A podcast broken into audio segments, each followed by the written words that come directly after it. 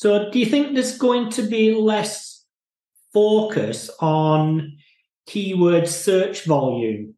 Yes, maybe.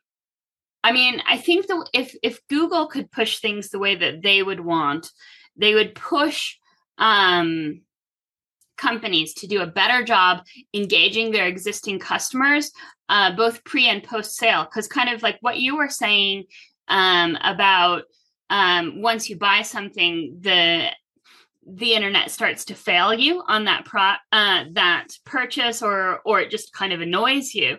And I think um, there may be more opportunity for uh, post sale support and engagement because that's the other thing if you look at like what does the younger generation care about they care about more about the environment minimizing waste less um, cap- consumerism and stuff like that. So it's like you bought this top two years ago. How do you style it with the you know the newest trends? Those kinds of things. Um, you can giggle but i think that that might be actually a huge um, opportunity. Or even just follow up care for something like I bought a, um, a camping grill um, and uh, had to assemble it myself and like had you know was assembling it and had a screw in one hand and a screwdriver in the other and is reaching at a weird angle. And like something wasn't fitting together properly and I yelled to my Google Home Hub like get me a video for how to you know attach the ignition on the blah blah blah grill.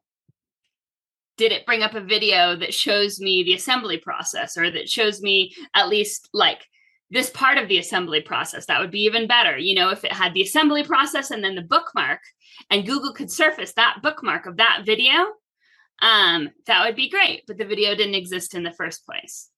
Um, so long-term support of what's sold by giving the engaging videos of you know assembly how to fix how to troubleshoot for you know physical technical products um, for soft products clothing and stuff like that how to restyle how to you know um, update stuff like that maybe i think th- there's room for that in more in the future than there ever has been i think you've been listening to the unscripted seo interview podcast with me, Mark A. Preston.